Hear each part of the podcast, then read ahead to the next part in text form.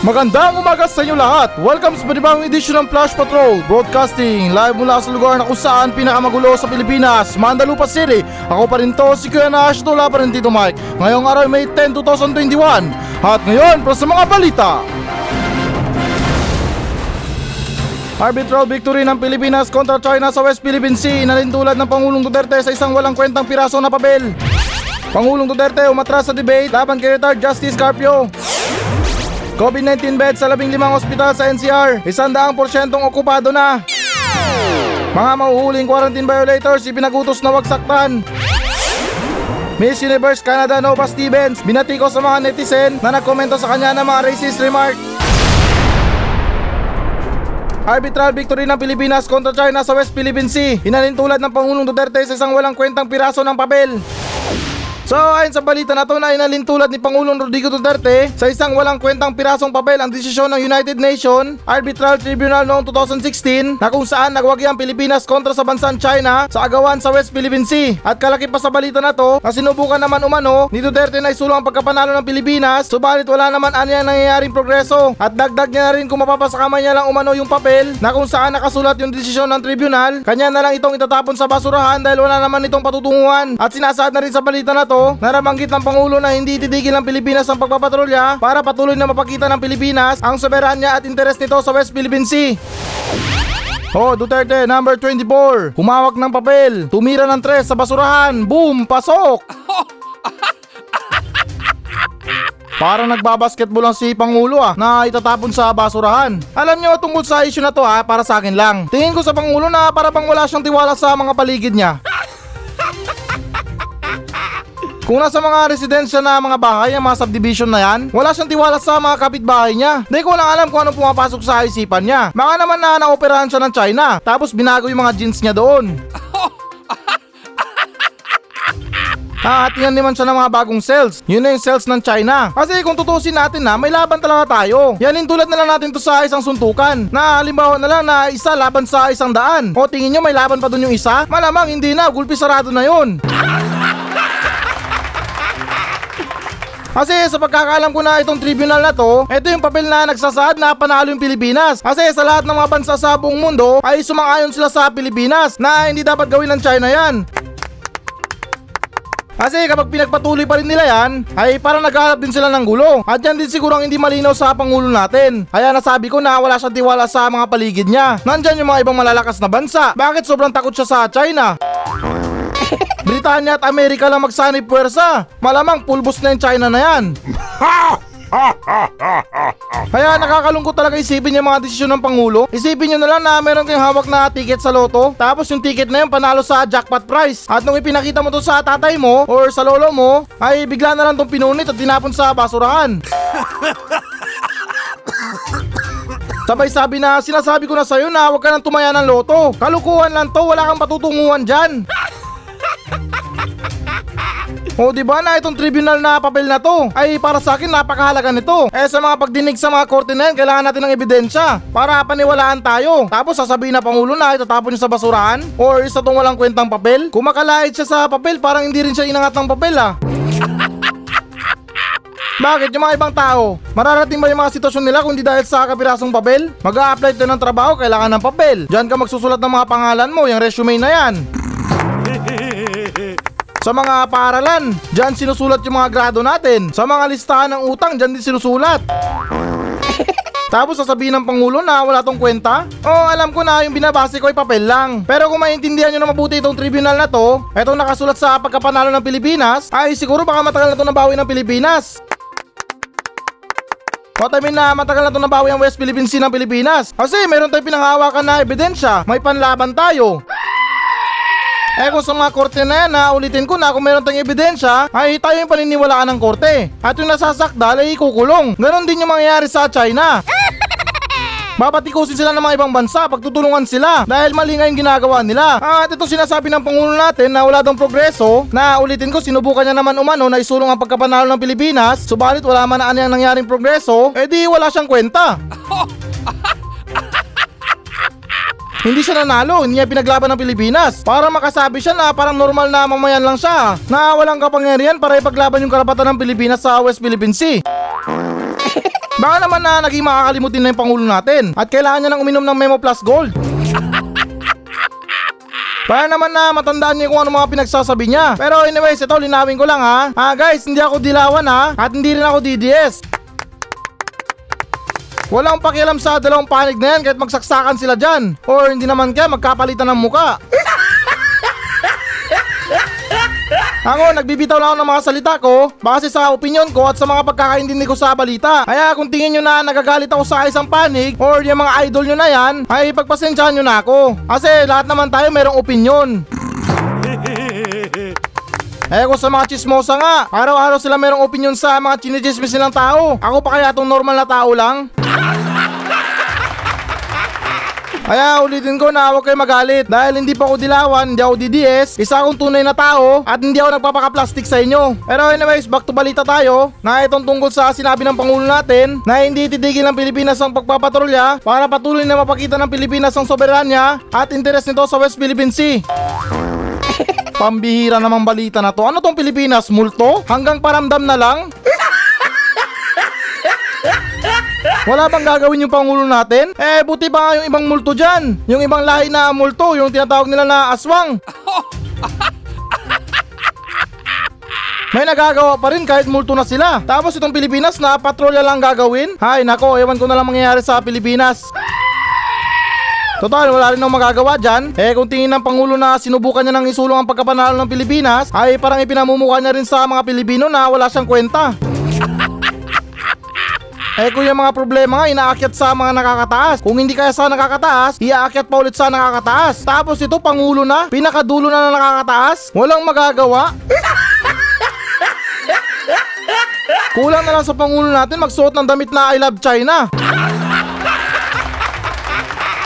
Pero anyways, sa kabila ng mga sinabi ko, ay yun naman ay purong opinion ko lang. Dahil tao din ako, may nararamdaman din ako sa mga paligid ko at sa nangyayari sa Pilipinas. Kaya pagpasensya nyo na ako ulit sa mga nasabi ko, sa mga nabanggit ko. At since na sinabi na ng Pangulo yan, na wala na tayong magagawa dyan, ay bahala ni Pangulo dyan. Kaya naman pala na inaayos ngayon Dolomite Beach para makalimutan ng Pilipino yung West Philippine Sea. Pero para sa akin doon siya nagkamali. Yung mga isla sa West Philippine Sea, mga artificial lang naman yun. Kaya kahit na baguhin nila yung Dolomite Beach na yan, yung sa Manila Bay na yan, ay magre-remind pa rin yan sa mga Pilipino. Dahil isa din yung artificial beach. Sunod naman tayo na balita. Pangulong Duterte umatras sa debate laban kay retired Justice Carpio. So ayon sa balitang ito, matapos hamunin ng Pangulong Duterte ng debate tungkol sa West Philippine Sea ang dating Supreme Court Justice na si Antonio Carpio kamakailan ay sa kasulukuyan ay tinatayang umaatras na ang Pangulong Duterte sa hamon niyang ito. At sinasaad na rin sa balitang ito ayon ni Presidential Spokesperson Nay Roque sa kabila ng pagiging handang-handang dumibati ni Duterte, ipinagpaliban umano nito ang paglahok dahil sa abiso ng kanyang mga kabinete. At ayon sa mga abiso, wala namang anilang binibisyo makukuha mula sa debate ang sambayan ng Pilipino at hindi umano tabla na makipagdebate ang isang pangulo sa isang ordinaryong abogado tulad ni Carpio.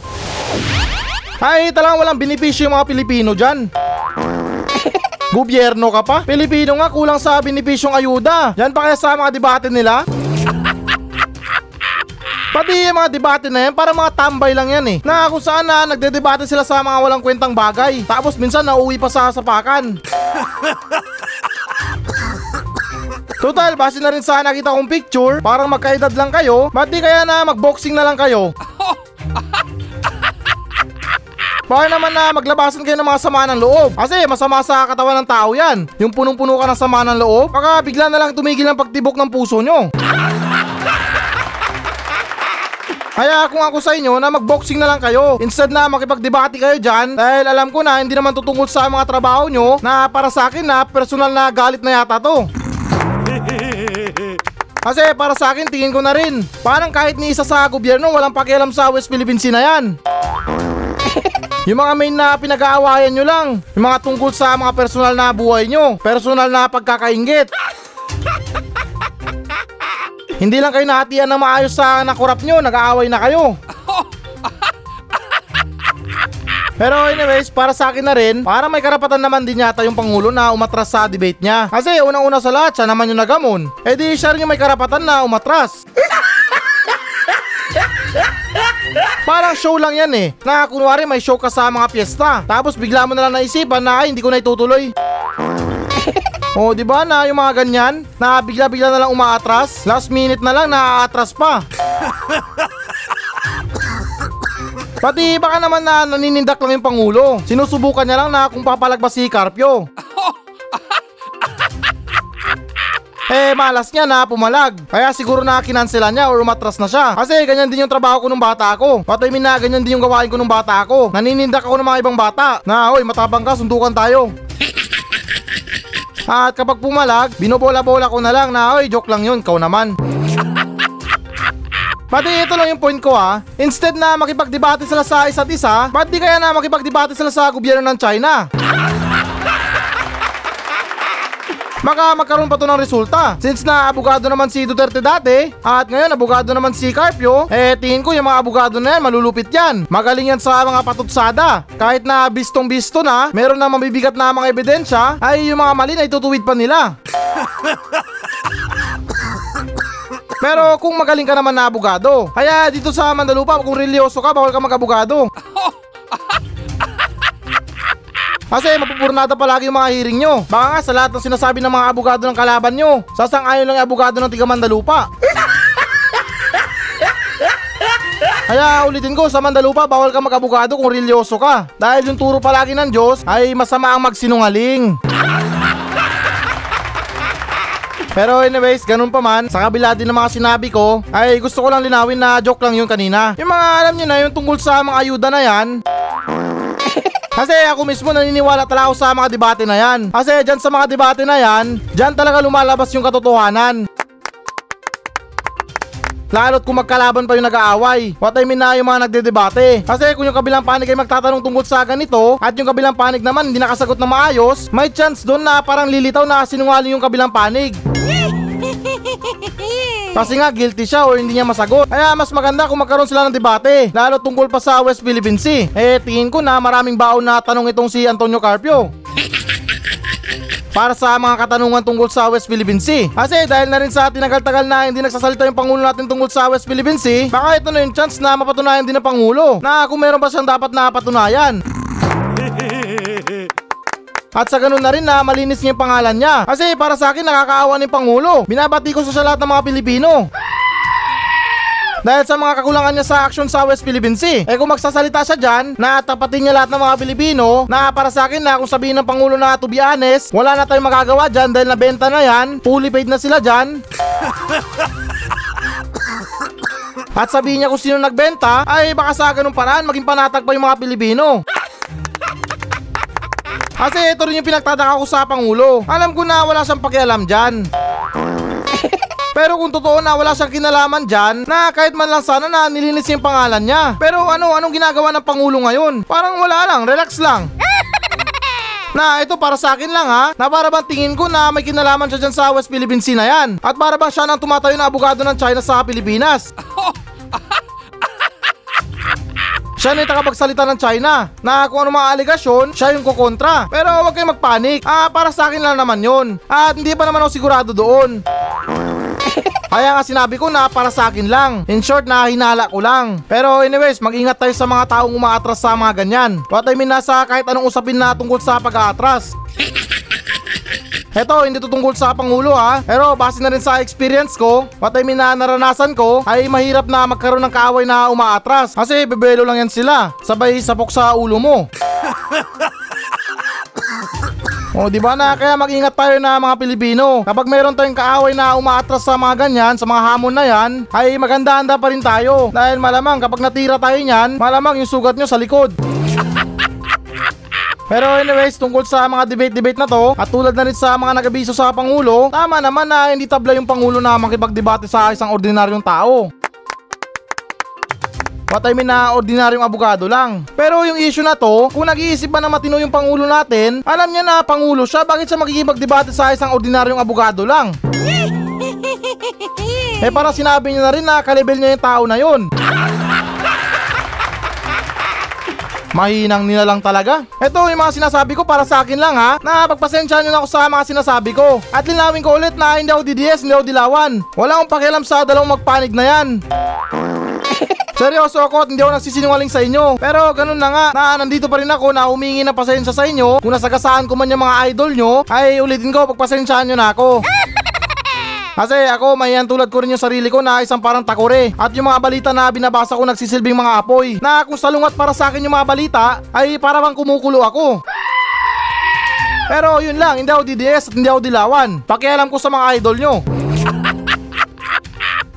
Sunod naman tayo na balita. COVID-19 beds sa labing limang ospital sa NCR. Isandaang porsyentong okupado na. So ayon sa balita na to, na ipinahayag ng DOH na sa 27 mga ospital sa Metro Manila na dineklarang nasa critical na estado dahil sa COVID-19. At sinasaad na rin sa balita na to na ang naturang 16 na mga ospital ay ang A. Zarate General Hospital, Alfonso Specialist Hospital, Kalalang General Hospital, E. Zarate Hospital, FY Manalo Medical Foundation, Fatima University Medical Center, Marikina Doctors Hospital, Metro North Medical Center, Quezon City General Hospital, Recuenco General Hospital, St. Luke Medical Center Global City, University of Perpetual Health Medical Center, Victoriano Luna Medical Center, BRP Medical Center, at World City Medical Center. Parang yung mga nabasa kong hospital, puro center lahat. Wala bang mga side hospital dyan? Pati para saan ang balita na to? Parang hindi ko gaano maintindihan. Kasi kung ipinamumungkahin nila sa mga tao, what I mean na ipinapaalam nila sa mga tao na puno yung mga hospital nila, anong gagawin nila sa mga ibang COVID patient? Sa mga tren nga or bus nga, na ipagkakasya ng mga Pilipino yung mga sarili nila. Ito pa kaya sa mga ospital? Pati para sa akin magagawa naman to ng paraan. Total, nasa pandemic naman tayo. Nasa kaligitnaan tayo ng mga problema. Ba't di kaya yung mga beds dyan sa mga ospital na yan? Gawing para mga dormitory. O di ba yung mga sa ibang mga dormitory na yan? Kaliit-liit na mga dorm, nagkakasya yung mga sampung tao. Tapos partida, maayos pa yung tulog nila. Kasi ano, yung mga tulugan nila ay naka-double deck. In short, yung mga kama nila double deck. Eh kung yan ang gagawin natin sa mga ospital, panigurado to na panibagong 100% na capacity. Oh, di ba na yan, double deck lang yan. Eh kung gawin natin triple deck, eh di yan natin 200% capacity. Pero linawin ko lang yung mga deck na yan ha. Hindi yan kontrabando ha, yung mga sinasabi nyo na per deck. Linawin ko lang na itong mga binabanggit ko ay tungkol sa mga double deck ha. Baka kasi na anong isipin nyo dyan. Pero anyways, mabalik tayo sa topic, ayos din yung pakulo ng gobyerno ah. Or hindi naman kayo itong mga balita na to. Kasi para sa akin lang, ganyan na ba talaga kay kademonyo? Para malitin yung mga Pilipino na walang pinag-aralan, tinitake advantage yung kabubuan ng mga Pilipino ah. Di porket na walang ganong alam sa math, ay binibira nyo ng mga ganito. Na halimbawa na lang na 49.02% o 2,307 ng 4,706. Ano man daw yan? Hindi ko maintindihan kung mga inaalin tulad nila sa mga percent-percent na yan, sa mga number na yan. Ba't na lang kaya diretso yung mga Pilipino na, oy, kulang na tayo sa mga higaan. Dahil yung ibang mga pasyente ayaw tumanggap ng mga mumurang mga higaan. Gusto, Uratex yung kama. Oh, di ba na? Sana ganun na lang yung sinabi nila. Bobo na nga ako, binobo pa ako nila. Ako na lang maintindihan ko, ano na lang i-explain ko sa inyo. Pero anyways, yun na talaga yung plano ko. What I mean na, yun ang suggestion ko na maganda. Na gawin na lang double deck yung mga kama dyan sa hospital. Wala namang problema dyan, di ba? Kahit pa siguro nakasabihin na natin na may symptoms yung iba at yung iba naman na mayroong ibang sakit, eh di ko pinagsama nyo sila, hayaan natin sila maghawa-hawa sa isang sakit. Paano naman na isang gamutan na lang? Eh parang hirap naman na gamutin yung isang pasyente na mayroong ganitong sakit tapos yung kabilang pasyente naman na may ganitong sakit eh di kawawa din yung mga medical workers natin. Nahati sa dalawa yung mga katawan nila. Baka nga yung iba dyan nahati pa sa apat. Pati ulitin ko na rin na hindi na bago sa mga Pilipino yan. Yung mga siksikan ng lugar. Sa mga squatter area nga kaya nila magtiis. Sa mga pampubliko mga sasakyan. Yung iba nakatayo, yung iba nakasabit. Kaya harapin natin yung reality ngayon. Yung modern na problema ngayon, gawan natin ng modern na paraan. At daan natin sa modern talking para lahat tayo mag brother Louie Louie at mag cherry cherry lady. Hindi, joke lang. So, yun na nga yung plano ko. Nagawa natin ng double deck yung mga ospital. Kasi total, yan naman din mga ginagawa ng mga building ngayon. Instead na palawakin nila yung lugar nila, ay yung ginagawa nila, pinapataas na lang nila. Kasi yung mga bahay na pataas ay wala namang bayad yan. Kahit na siguro na dalawang metro lang yung lupa mo, kapag gumawa ka ng bahay pataas, ay tingin ko wala rin yung kaso. Sunod naman tayo na balita. Mga mahuhuling quarantine violators ipinag-utos na wag sasaktan. So ayon sa balita na to na ang mga mahuhuling quarantine violators ay pinag-utos na wag sasaktan. Ito ay mariing ipinag-utos sa mga pulis ng bagong PNP chief na si General Guillermo Elazar na wag sasaktan at parurusahan ang mga maarestong quarantine violators, particular na yung mga walang suot na face mask. At sinasada rin sa balita na to, inilabas ni Elazar ang kanyang naturang pahayag nang siya'y matanong kung paano ipapatupad ng PNP ang kautusan ng Pangulong Duterte na arestuhin at ikukulong ang mga quarantine violators na walang suot na face mask o hindi tama ang pagsuot nito. At ayon ni Elazar, ang infection rate ay bumababa sa tuwing maghihigpit sa quarantine measure ang mga otoridad. At bagamat maaaring arestuhin ng mga pulis sa mga quarantine violators, kanya rin namang papanagutin na sino mang pulis na malalaman niyang mananakit o magpapataw ng mabigat na parusa sa mga mauhuling pasaway. Ay, sa season ngayon ng PNP Chief, parang ang sarap na maging violators ah. Yung tipo na lalabas ka ng bahay nyo na sa oras ng curfew, tapos wala kang iniisip na pangangamba? Kasi yung mismong bagong PNP chief na nagsabi na huwag parusahan or sasaktan yung mga violators. Kasi sinabi niya rin na papanagutin niya sino mang pulis na malalaman niyang mananakit o magpapataw ng mabigat na parusa sa mga mahuhuling pasaway. Kawawa naman yung mga pulis natin. Yung mga sinisita nila mga pasaway, meron ng tagapagtanggol. Alam nyo na para sa akin ha, hindi naman masama magdisiplina sa isang pasaway. Lalo't na napagdaanan din natin ng kabataan natin yan. Na kung pasaway tayo sa mga magulang natin, ay minsan pinapalo tayo, pinagsasabihan tayo, minumura tayo. Paano naman na kahit paano na matuto tayo, na in short magtanda tayo. Hindi yung ganito yung gagawin natin para nakakapanglumo naman. Na wag sasaktan, wag parurusahan. Anong gagawin ng mga pulis? Ano, pag may nahuli sila na violators, dala nila ng wheelchair? Sabay masahe sa paa habang dinadala sa police station?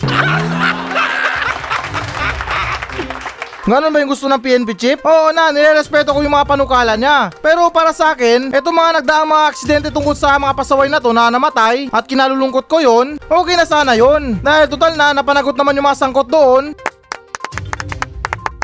sa mga namatay na mga violators pero sana hindi na to binabalita. Kasi kung ipapabalita pa to ay parang tulad din to ng sinabi ko. Na para mga sarap na maging violators. Kasi wala akong pangangambang isipin eh kung yung dati nga na yung mga ibang tao na kapag lumalabas nandyan yung pangangamba nila.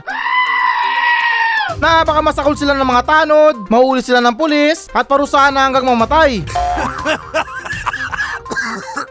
Pero hindi naman na literal na papatayin talaga. Mali yung kinaganda doon, nandun yung takot sa mga Pilipino. Para naman na hindi na lumala yung mga katigasan ng ulo nila. Pero anyways guys, may iba lang tayo ha. Kung nagustuhan niyo yung topic na to, ay pwede kayo mag-direct message sa akin sa Facebook page na Flash Patrol. Pwede kayo mag-message sa akin doon. Wow! At sabihin nyo mga saloobin nyo kung against ba kayo sa mga sinasabi ko or may mga opinion din kayo sa balita na to or sa sinabi ko, ay pwedeng pwede nyo itong i-message sa Flash Patrol. At susubukan kong basahin yung mga opinion nyo. At wait, there's more. Hindi lang tungkol sa mga opinion yung mga pwede nyo isulat doon. Pwede rin kayo mag-request sa akin na kung ano ba mga problema nyo. May mga gusto ba kayong palayasin dyan sa bahay nyo na matigas yung mukha ayaw pa rin lumayas, ay pwede nyo idaan sa akin yan. At ako na mismo magpapalaya sa kanila. Kaya tandaan, message nyo ako sa Facebook page ng Flash Patrol. At nakakasigurado ako sa inyo na talagang mapapansin ko yan. Kasi hindi naman ako sikat para maging busy.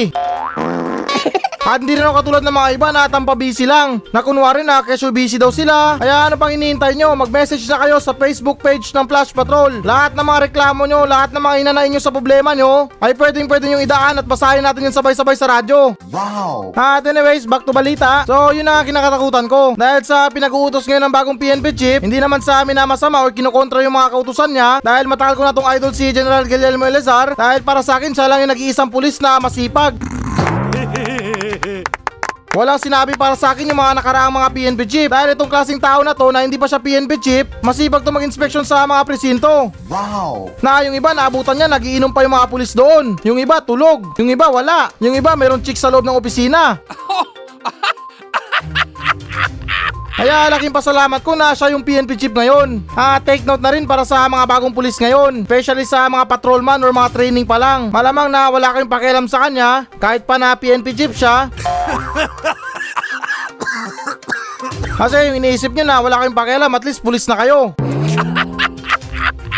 Ah, nais ko lang ipaalam sa inyo na itong klaseng tao na to, itong bagong PNP chief, ay iwasan nyo lang talaga na magkaroon ng kasalanan dahil malamang siya ang kukumpronta sa inyo. Mabagsik itong tao na to. Pati para sa akin parang patas siya na makipaglaban. Eh eto share ko lang ha. Kung matatandaan natin yung mga pulis na sangkot sa isang hostage. What I mean na yung nakarang hostage ba yun? Hindi ko lang alam kung hostage ba yun or tungkol sa droga. Na yung ginawa niya nakatakip yung mga mukha ng pulis, pinagtatanggal niya yung mga takip. Sabay na pinagsisigawan yung mga pulis na yon. O di ba na ito hindi to advertising ha. Total PNP chief naman siya. Kaya para sa akin saludo ako sa tao na to. Pero yun lang, sabit lang ako sa opinion niya. na sinabi niya sa balita na wag saktan yung mga violators. Bakit niya sasabihin sa balita? Eh di sana inayaan niya na lang. Ipinagutos niya lang sana sa mga pulis. Na para naman na yung mga violators ay matakot na uy pre wag ka nang lumabas. Pag nahuli ka ng tanod or pulis dyan, paglalamayan ka na bukas. O di ba na para bang haka-haka din sa mga multo. Yung mga haka-haka ng mga ibang Pilipino na uy wag kayong lumabas ng madaling araw. Pagala-gala daw si Maria Labu ngayon.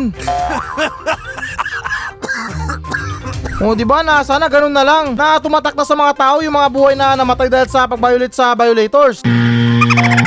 Heste sa mga quarantine. Ha, at linawin ko lang to ha. Hindi ko sinasabi na buti nga sa mga quarantine violators na namatay sila. Ako mismo nalulungkot ako sa balita na yon. Na bakit pa nila kailangan donasin yon? So ayan, malinaw na. Para naman na hindi kayo ma-open sa mga sinasabi ko. Especially sa pamilya ng mga namatay. Sunod naman tayo na balita. Miss Universe Canada Nova Stevens binati ko sa mga netizen na nagkomento sa kanya ng mga racist remarks. So ayon sa balita na to na yung Miss Universe Canada na si Nova Steven ay binati ko sa mga netizen na nagkomento sa kanya mga racist remarks na makikita na puro na sa wikang Tagalog ang mga negatibong komentong natanggap ng kandidata. Ilan dito ang mga salitang nog-nog, katakot, akala ko engkanto, tostado, sunog na sunog at marami pang iba. At sinasaad na rin sa balita na to na dahil halos Pinoy ang mga nagbigay sa kanya ng mga negatibong komento, hindi niya naman umano ni lahat na ganoon ang ugali ng lahat ng Pilipino. At naniniwala siya na may mga Pinoy rin siya tagahanga at nabanggit rin niya na ang iba sa mga kilala niyang pinakamababait na tao ay mga Pilipino. Ibang klase talagang ugali ng Pilipino, no? Parang basura talaga. Masyadong kalat. Nakakaya kayo? Bakit yung mga Pilipino hindi naman maitim? Hindi naman din sa nila lahat ha? Paano to sa mga Pilipino na makikita yung mga utak? Pasalamat lang kayo na pinanganak kayong maputi or sinagot lang kayo ng mga derma nyo, yung mga sabon nyo, kaya kayo ngayon maputi. Para sa akin wala naman to sa kulay ng tao. Kahit pa siguro na ikaw yung pinakamaitim na tao sa buong mundo, eh kung meron kang mabuting kalooban, ay ikaw pa rin yung pinakamabuti sa mata ng Diyos. Pati ito sa mga tao na nang babas sa Miss Universe, pakisigurado lang na maputi ang mga singit nyo ha. Baka nga na mas maitim pa yan sa kapalaran nyo. At least ito na kahit na lahi niya maitim, meron siyang ibubuga. Hindi naman tutulad sa mga ibang bobong Pilipino na maputi, maganda. Ito hindi naman nilalata. ha. Na ulitin ko na maputi, maganda. Pang Diyosa yung itsura. Pero kapag tinanong mo ng vital statistic niya, sasagutin ka naman ng study first. vital statistics, study first? Ano ka, bobo? Kung maganda ka tapos bobo ka lang naman, pwes lumayas ka na sa Pilipinas. Hindi ka kailangan ng Pilipinas. Yung mga ganyang klaseng tao, pabigat lang yan sa bansa natin. Kumbaga in short na salot sa lipunan. Wala na nga magandang nayambag sa Pilipinas na siguro kahit sa bahay nyo wala kayong magandang nayambag ay lumayas na lang kayo. Kesa naman naman lahit kayo ng ibang kapwa. Hindi na kayo naya sa sarili nyo. Sabihan nyo ng nognog, sabihan nyo ng tutong, sabihan nyo ng nakakatakot. Bago nyo sabihin yan, matuto mo na kayo magsibilyo ng tatlong araw. Ay, mali na tatlong beses sa isang araw. Nalilito na ako sa inis sa inyo. Pati yung mga Amerikano na yan, malinis yan sa mga katawan nila. O tingnan mo na, kahit mga walang ligo sila, mabango pa rin sila. Samantalang sa atin mga Pinoy, hindi naman sa binababa tayo ha. Makaligtaan lang natin na maligo isang araw. Amoy patay na hayop na tayo. Kaya para sa mga iba dyan na nanlalait, di porket na maitim lang yung kulay ng tao, make sure may narating kayo sa buhay nyo ha. Kahit na siguro na meron kayo narating sa buhay nyo, ay para sa akin di sapat yan. Kasi yung tunay na tao na meron narating sa buhay, ay patay na ngayon. Hindi, joke lang. Yung mga totoong tao na meron na narating sa buhay ay wala nang pakialam sa mga kapwa nila. What I mean na wala na silang pakialam sa mga paligid nila. Ang importante, professional na sila, kumikita sila ng malinis, marangal yung trabaho nila, na yan, yung mga ganyang klaseng tao ay pantay na yung pagtingin nila sa mga tao. What I mean sa mga kapwa nila. Pero anyways, itong tungkol sa balita na to, ah, to be honest lang ay kung magsinungaling sa inyo, ay natawa rin naman ako. Itong tungkol sa mga sinabi ng mga Pilipino. Sabihan mo ba naman yung tao na nognog? Pero anyways, ito rin yung patunay sa mga Pilipino na karamihan sa atin na walang pinag-aralan pero mayaman sa kalokohan. Pero anyways, linawin ko ha, para na rin sa mga kabataan na hindi maganda yung mga ganong salita. Nasabihan mo yung tao na nognog, nakakatakot, nasunog na sunog. Ah, hindi po maganda yon. Sa bansa nila maraming mga mayayaman na may itim. Eh sa Pilipinas, yang iya naman ako sa inyo. Mabuti nga kayo pero lugmok kayo sa kahirapan. Asa lang kayo sa mga sugar mommy at sugar daddy nyo.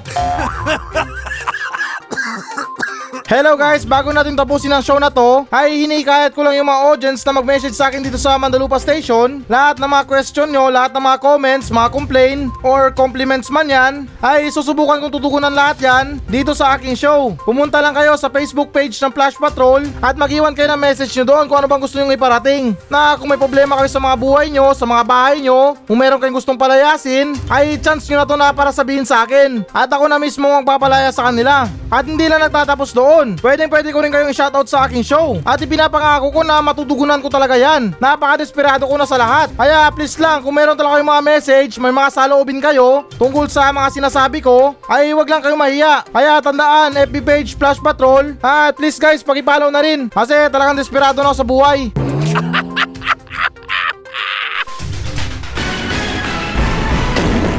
So yan muna mga balita ng Flash Patrol sa araw na to. Maraming salamat sa pakikinig. Ako pa rin to, si Kuya Nash. At maraming salamat ulit. Wala pa rin si Tito Mike. Masayang masaya ako. At goodbye!